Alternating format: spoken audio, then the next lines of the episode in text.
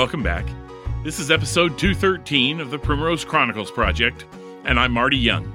Usually your narrator and rock and tour for most of these weekly installments. However, this week is another variation from the regular offerings where I usually spin a tale about the old neighborhood on the northeast side of Indianapolis in the 50s and 60s.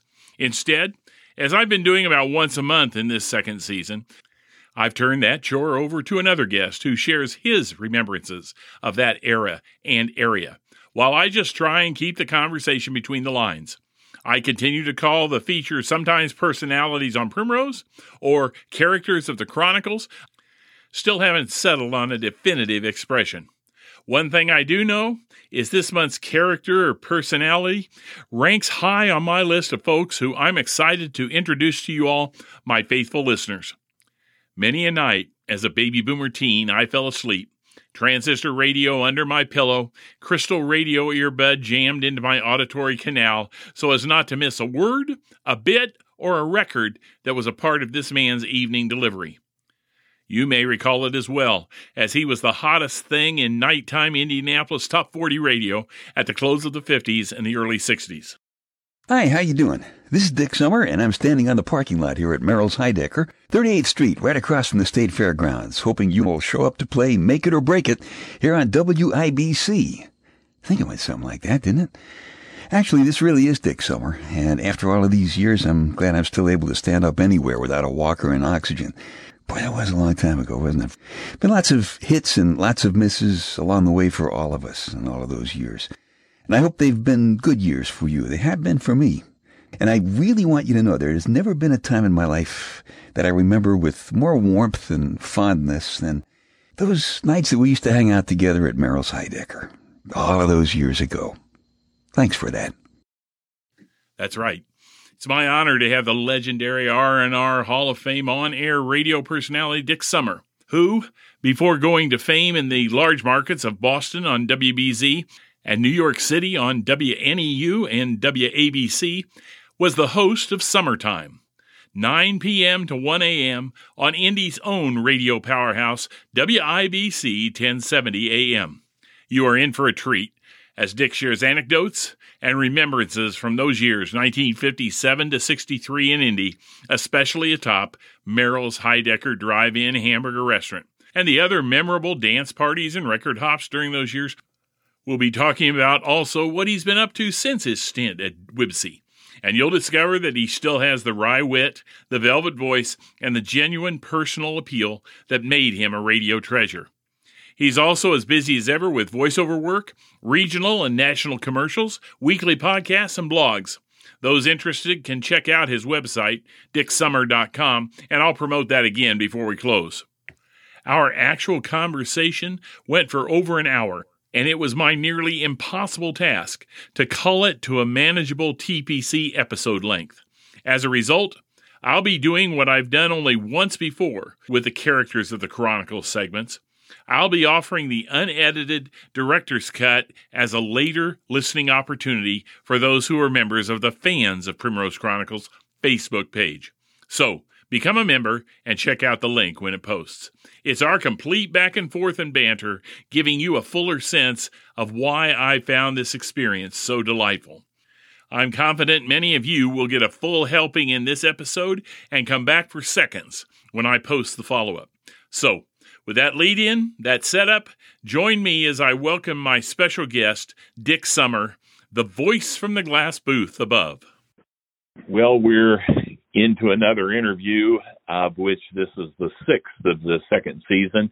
And the other folks that I've interviewed up to this point are folks as it relates to the Primrose Chronicles, folks who have been impacted by the old neighborhood that we, many of us grew up in, or old neighborhoods that we experienced as septuagenarians and the like growing up all across this United States.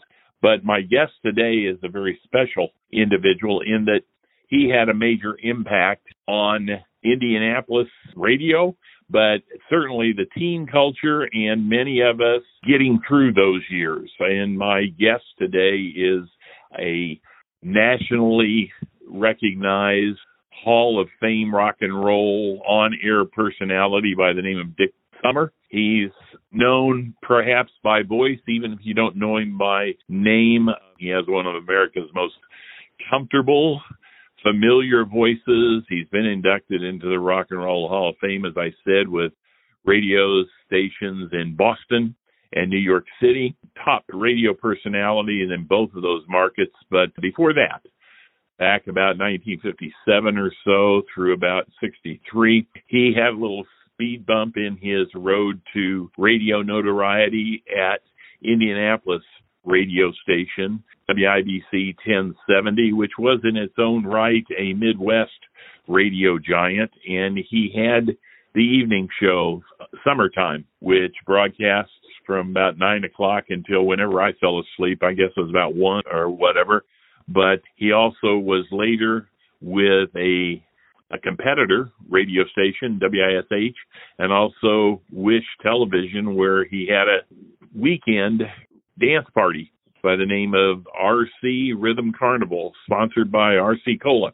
And so I'm going to have a chance to talk of that. But I just want to say before Dick comes on that I've always considered him the consummate storyteller, an excellent example of personality radio the way it used to be. And I long for those days. There's nothing like it out there much anymore. And just the way it used to be done when a disc jockey radio personality talked to the audience, not at the audience, and it made us feel like we were hearing from somebody who really cared about what was going on in our lives. So, uh, with all that hype, Mr. Dick Summer, I want to welcome you to this podcast and welcome you on behalf of my audience to this next few minutes of just hopefully recollecting a little bit about your time in Indianapolis those years prior to hitting the big time. So,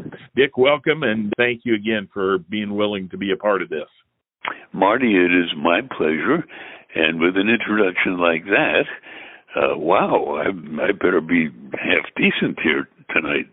Um, half decent's always enough, right?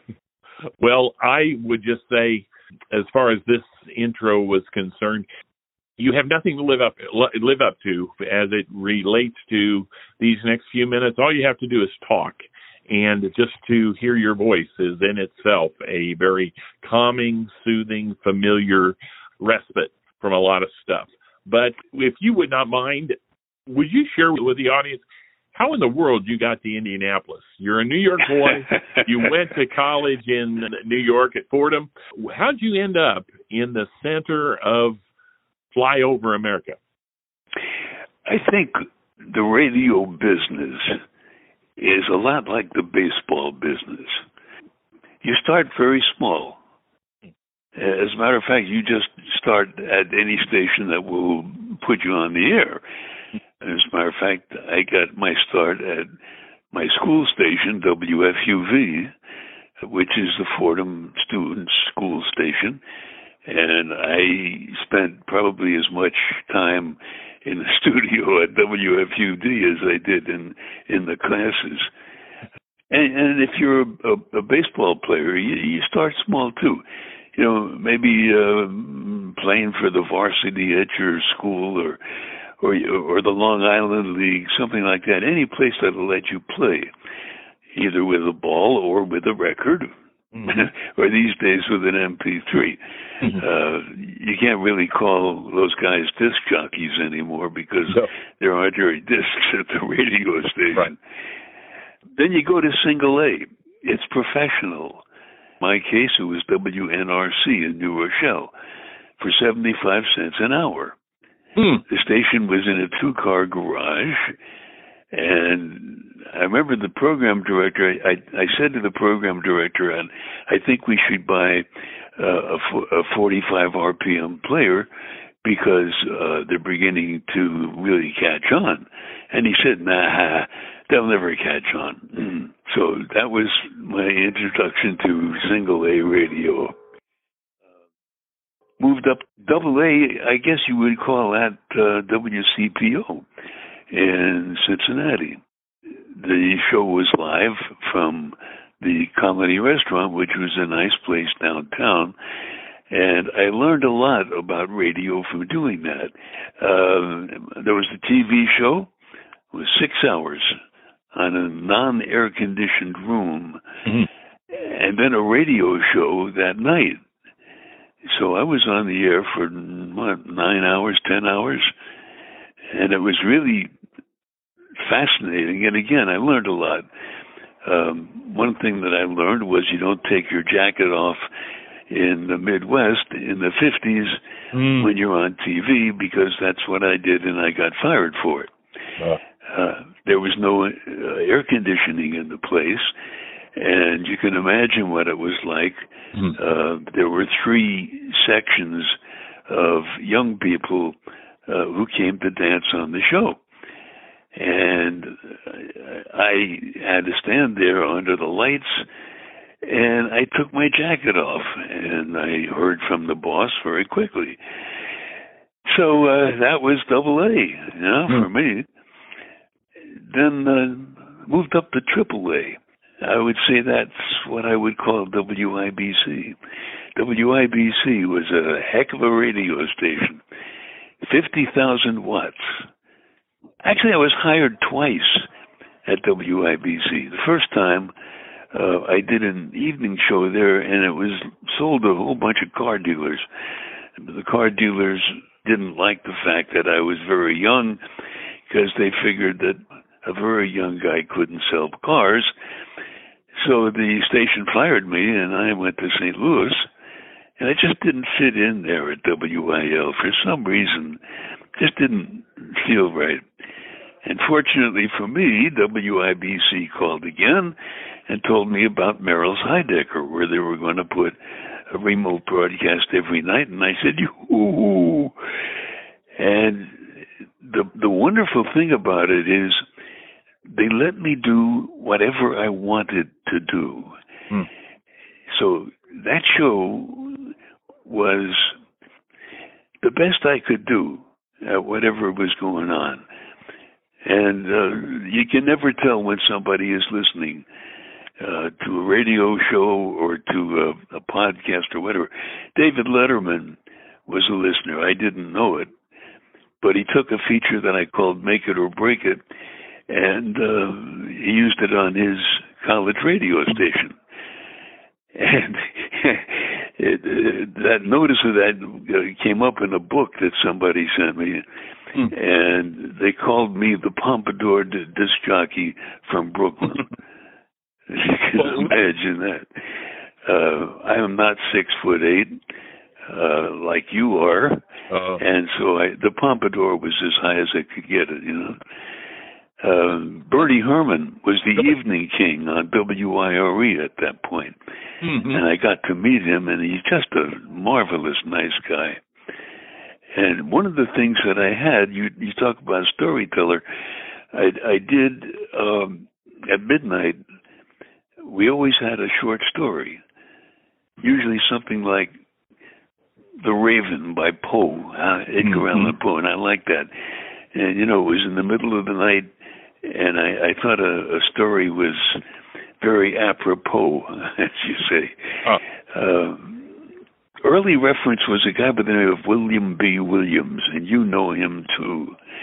And Willie B., as he was called, had a voice that was a little bit like an arm coming around out out of the speaker, an mm. arm coming around your shoulder to to make you feel okay you know, whatever you did. Right. He, he taught me in one sentence everything I ever wanted to know about radio. William B. Williams and Vic Damone were big wheels in an outfit called Big Brothers. And you may be familiar with them. They're, they're a bunch of guys who just mentor sure. kids with whom there is no male figure in, in their lives. And Willie B was an excellent interviewer. And he was interviewing Vic Damone because Vic Damone was going to give a benefit concert for the kids. And Willie was going to MC it. So Willie did this wonderful interview with Vic Damone. Mm-hmm. And at the end of it, now you will, I think, appreciate this. He took about 10 seconds of dead air on WNEW in New York. Hmm. Now, people who are listening to this may not think much of this, but do me a favor. Take a look at a clock and try to hold your breath for 10 seconds. Hmm. And then he just said very quietly, Vic, I really like you. Mm. Wow. Mm. Put me on the floor. It was real, you know?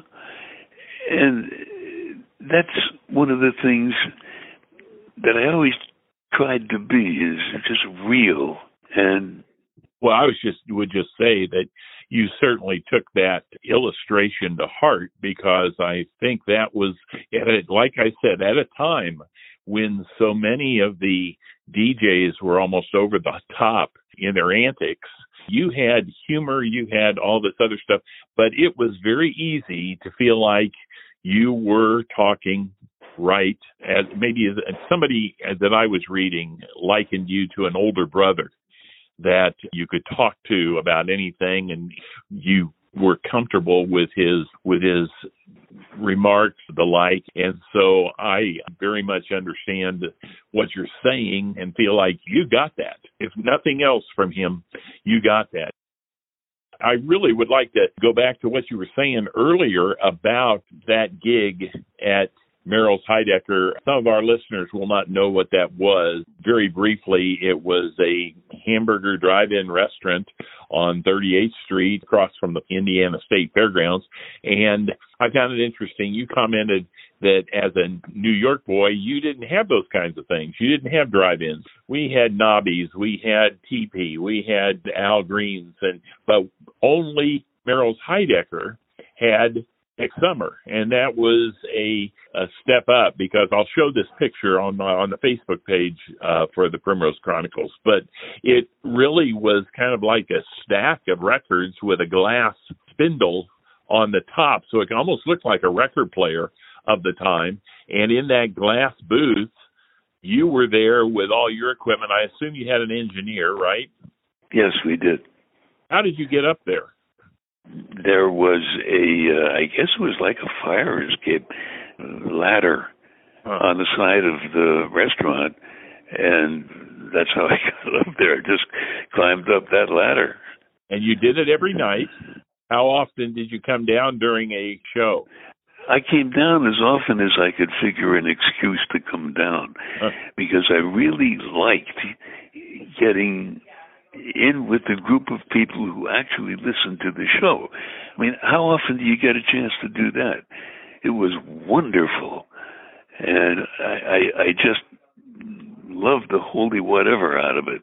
Uh, when I went over to WISH, the manager at at the restaurant they they put me in a restaurant too, but it wasn't a nice setup like that. It was just a, a, a record player uh, in the restaurant itself, and, uh, and but but the the manager didn't like me for whatever reason. I mean, you know, that happens. And one evening, I was out in the parking lot. I think I was doing a make it or break it, no, whatever. I was out on the parking lot, and he came out, and he was well known because he was well armed, and he had a pistol with him, and he pulled it out. He aimed it at me, and he pulled the trigger, and it went off. Oh. and I, I thought I was dead, but it, w- it was a blank, you know. And he said, ha, ha, ha, and he went back into the restaurant. But I got even because I'm from Brooklyn, and Brooklyn guys get even. so I got a big chunk of Limburger cheese. oh no. Yeah, and uh, you you know what Limburger cheese is famous for, and this this was a big chunk, and I I put it on the uh, on the engine of his car, Oh. right near the radiator. Mm. Yes, you did get even. I got even. I, Yes, you know, you the, the Midwest was an interesting thing in a lot of different ways.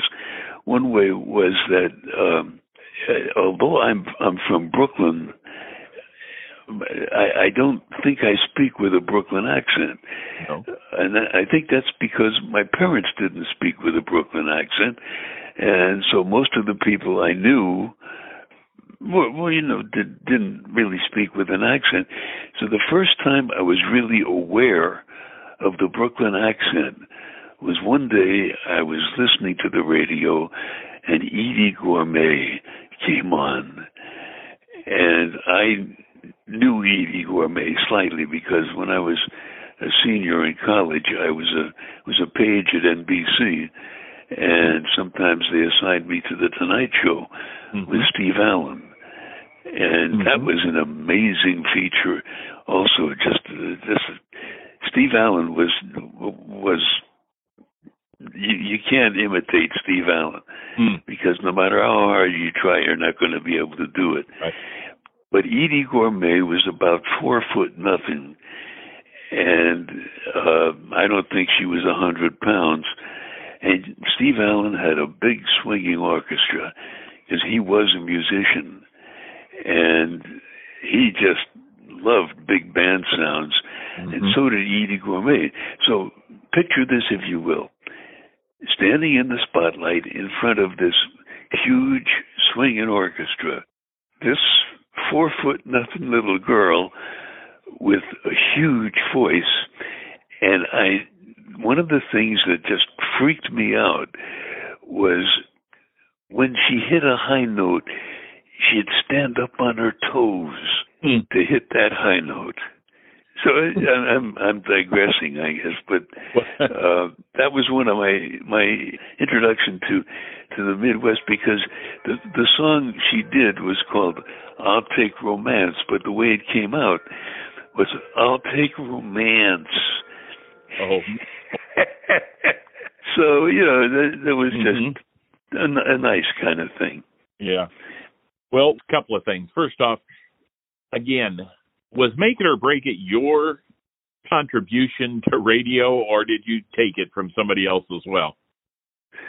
I don't I knew there was think Radio I, Record and Dick Clark had stuff on his dance party and that kind of stuff that was give it a 78 it's hard to dance to blah blah blah.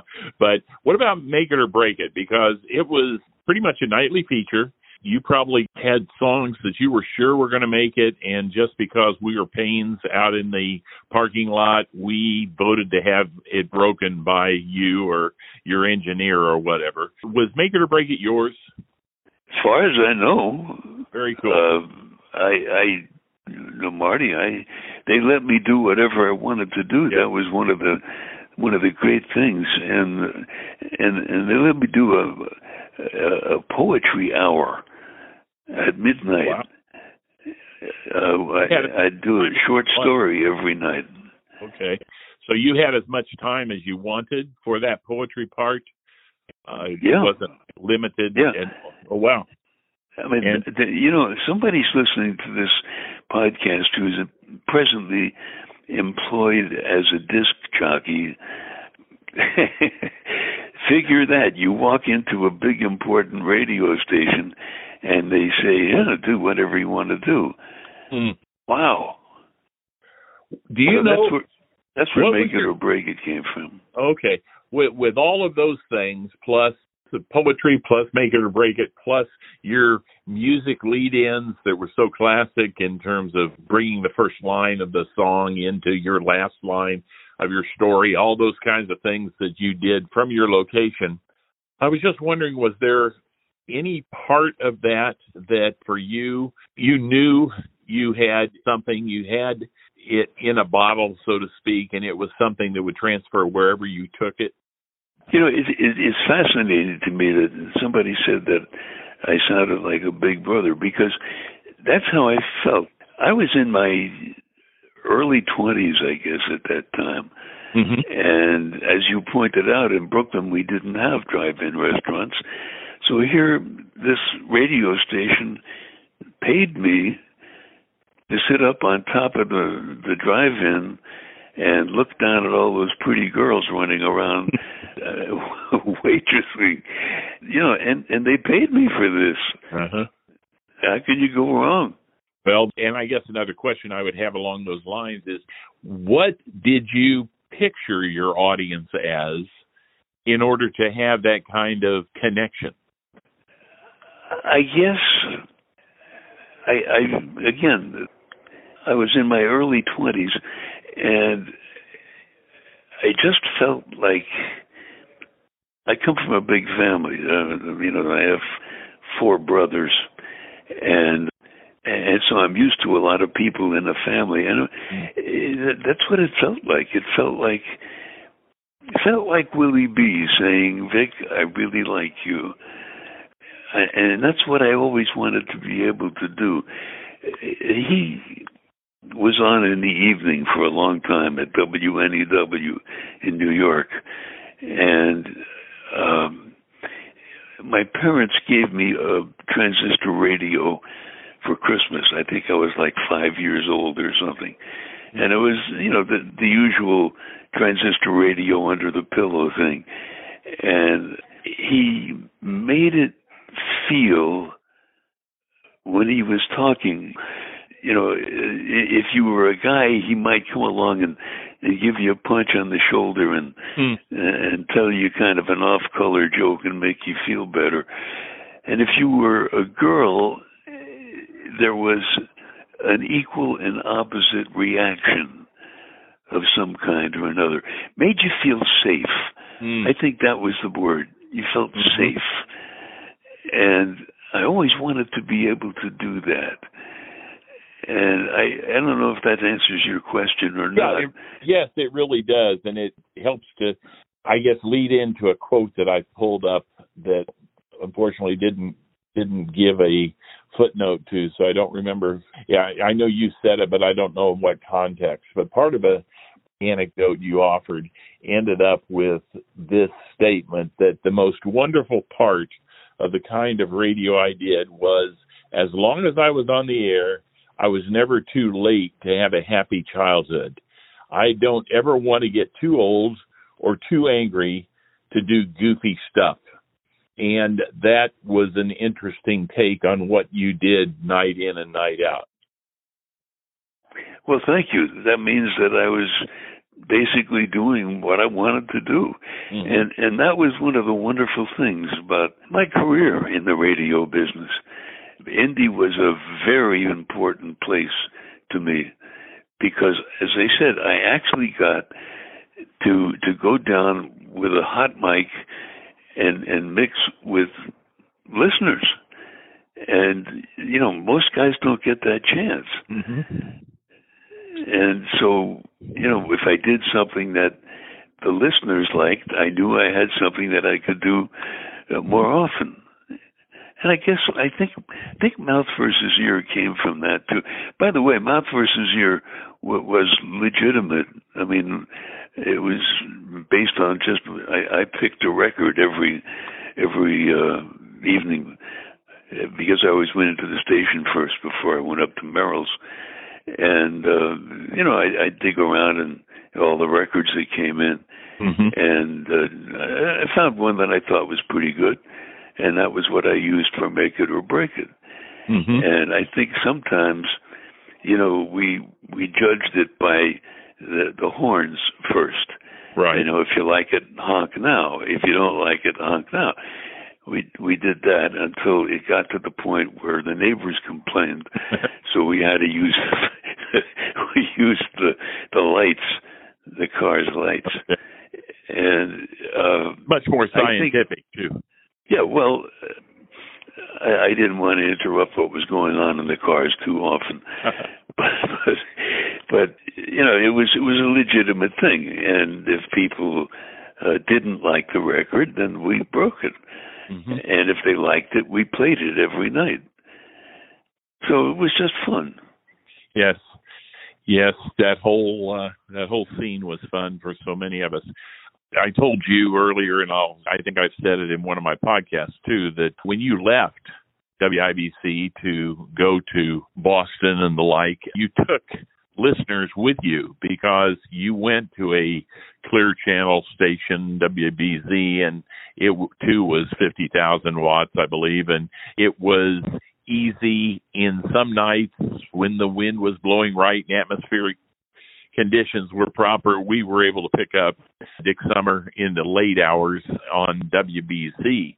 And as such, I and I say all this because I'm kind of I forget some of your bits I can't remember if they started in Indianapolis at Merrill's Heidecker on WIBC or if they didn't evolve until WBZ. And I want to ask about a couple of them. One was the Girl Watchers Club.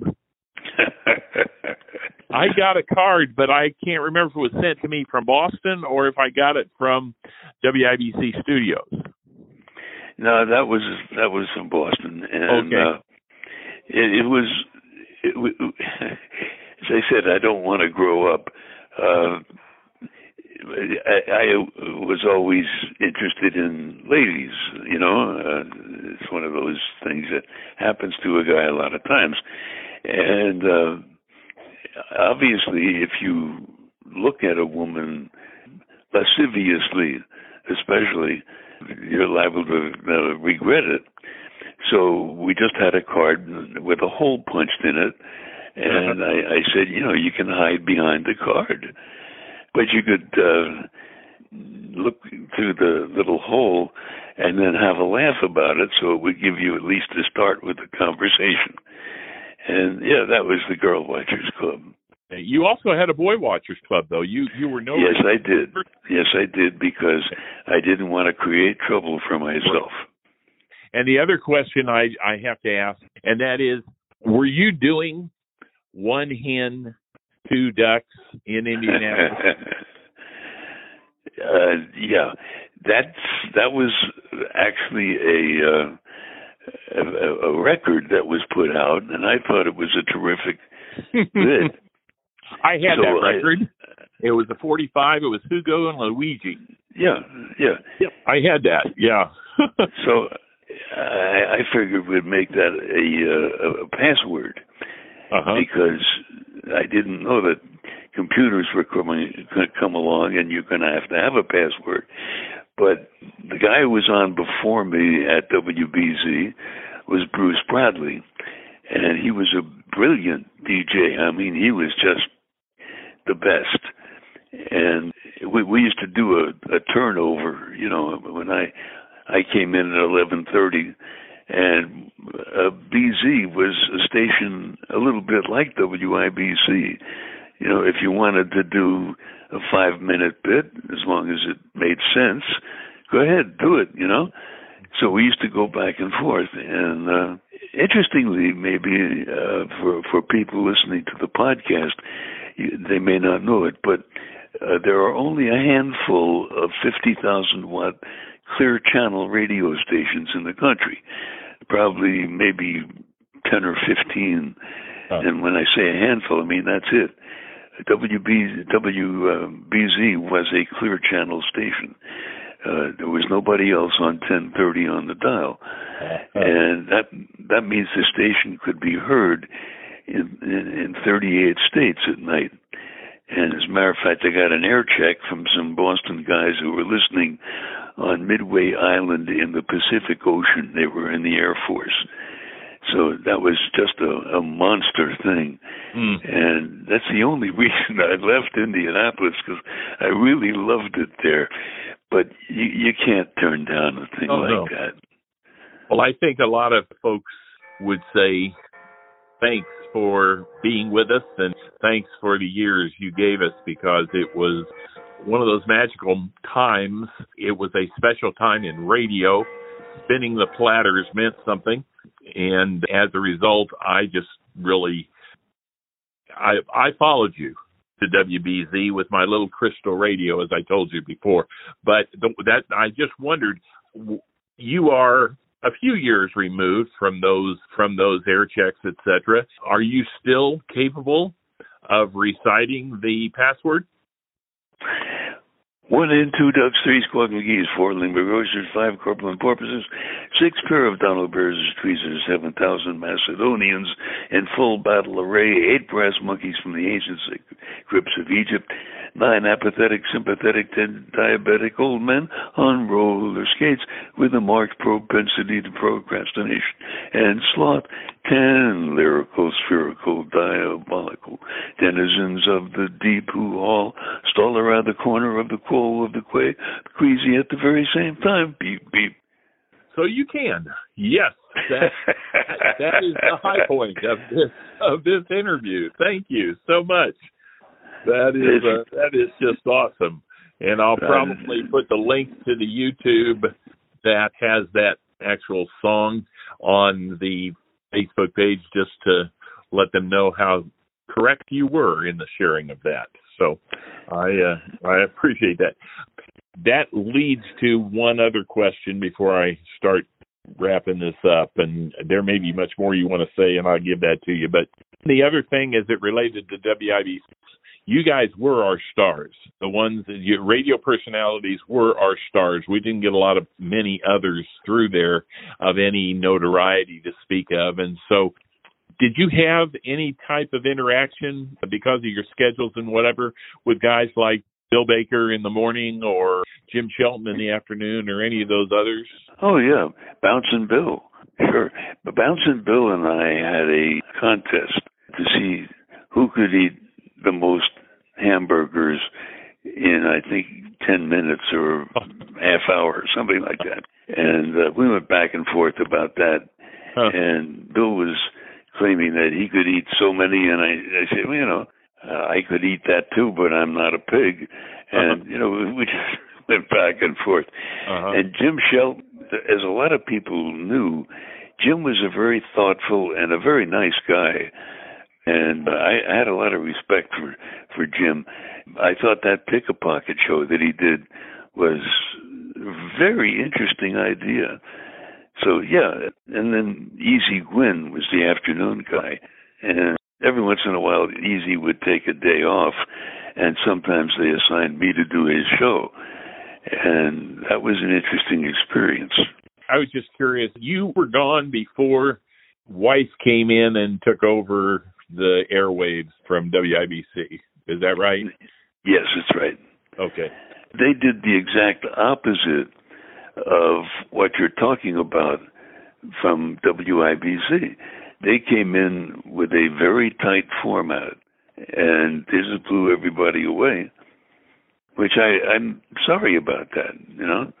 Well, why don't we wrap this up a little bit by you telling this audience what you're doing now and how they can perhaps hear your velvet sounds in another capacity, what you're doing in terms of podcasts and CDs and MP3 files and anything else that you're doing when you're not piloting your little airplane and that kind of thing. Well, yeah, okay, thank you. There are six, I think, six CDs of uh, some material that I've written and recorded. And there is a book called Staying Happy, Healthy, and Hot.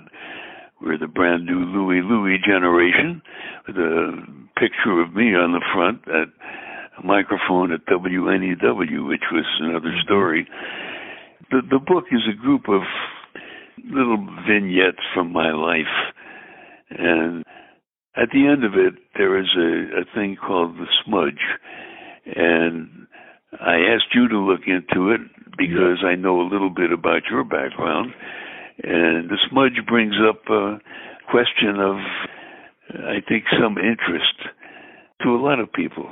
And there's a podcast, as I do a podcast at dicksummer.com slash podcast. That's how you get it. And there's a new one every week. So far, there are 800 and something of them done.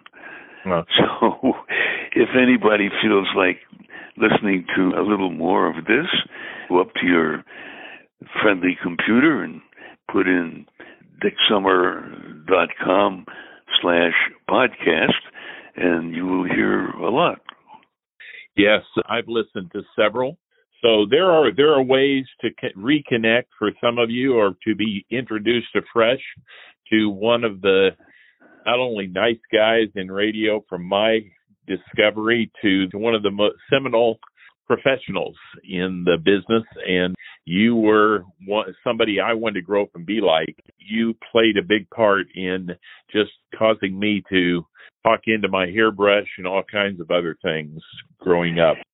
Dick, I'm going to let you go. I promised to try and keep you to an hour, and I've held you past that. And but I just want to say thank you again. I thank you for even taking the call of a old septuagenarian that's trying to stay out of the way of his wife occasionally, and that's what this opportunity provides me. Would ask that you thank your wife for sharing you with us in this last hour, and uh, so thank you, friend. And I certainly continue consider you a Louie Louie guy. So thank you. Thanks a lot. I can't think of a better uh, compliment. And uh, let's please stay in touch. You have my phone number, and you have my request, not just a permission, but. Uh, so, just if you don't mind, just let me make one comment more. Yeah. Uh, WBZ they went out a lot. They like to get out into the market, which I thought was very good. And this one time they decided to, the, the disc jockeys would play a basketball game. There was the Boston Patriots at that time before the New England Patriots. And I, I played a lot of sports, but basketball was not one of them. In any event, the station sent the secretaries to be cheerleaders for the disc jockeys. And since I was on overnights, people paid very little attention to me, and I wasn't giving them very much to pay attention on the basketball court anyway. But there was always, anytime I did anything that wasn't just drastic, I heard this one very nice mezzo soprano voice. Mm-hmm. And I, I went over and I saw the originator of that voice and she had long brown hair, sparkling blue eyes, and more curves than than any of the baseball pitchers you've ever heard of, and that was pretty nice. So they had uh, chartered a bus to take us to and from the game, and on the way back, I, I got a seat, and there was an empty seat next to me, and I thought, well, maybe she'll sit down next to me and she did, and she's sitting in the next room now. Uh, so, so it worked out pretty good. And that's how many years together? Fifty-eight. Fifty-eight. Well, congratulations, friend. That's uh, that in itself is a stay at it. You'll make it eventually. Yes, Lord willing, and uh, uh, that speaks to your attitude and gratitude as a Louie Louie guy. Thank you. You take care of yourself. Okay, buddy. Thank you. I sure appreciate the time, and I'll look forward to talking further with you. And there you have it a look and a listen to someone who had as much of an impact on the baby boomer teen culture as any of the artists whose discs he jockeyed or platters he spun. Again, I want to say thanks to Dick Summer for his generosity in giving me his time for this special chapter of TPC, but also, in a small way anyway, for his friendship going forward. I'm humbled to be in his circle of acquaintances, having been in his sphere of influence in my adolescent years. Remember, all of Dick's CDs, podcasts, and blogs are available at dicksummer.net. I've listened and read to several. All of them reflect the fact that he continues to be a master storyteller with the most warm and personal voice around. I just finished reading his collection of some of his best in Staying Happy, Healthy, and Hot. We're the brand new Louie Louie generation. I highly recommend it as a great read and a commentary of life. The director's cut announcement that I referred to will post on the Fans of Primrose Chronicles Facebook page Sunday, June the 11th. You'll find a lot of this conversation was left on the cutting room floor, as it were. In some ways, it's a whole different listen. But next episode, as it leads into Father's Day, it's a roundabout way to honor my dad, Don Young, in particular and dads in general with a tale that features him, tentatively titled The White Shirt Directive. The story is familiar to many of you through my annual memorial to Dad, but perhaps you'll catch a few new insights into the young family patriarch. Till then, head right out of the Heidecker lot on 38, left on Fall Creek Parkway at TP, down past the fairgrounds. Go left on Evanston, then again left on 42nd, right on Ralston, all the way up to 44th around the bend, and yeah, you know where you are. Where I meet you at the beginning of every chronicle. You're on Primrose Lane, Avenue. Did you have any shake left? I know you're still tuned to summertime, and it seems like Dick Summer is in the car talking just to you, doesn't it? AM radio was never better. Blessings.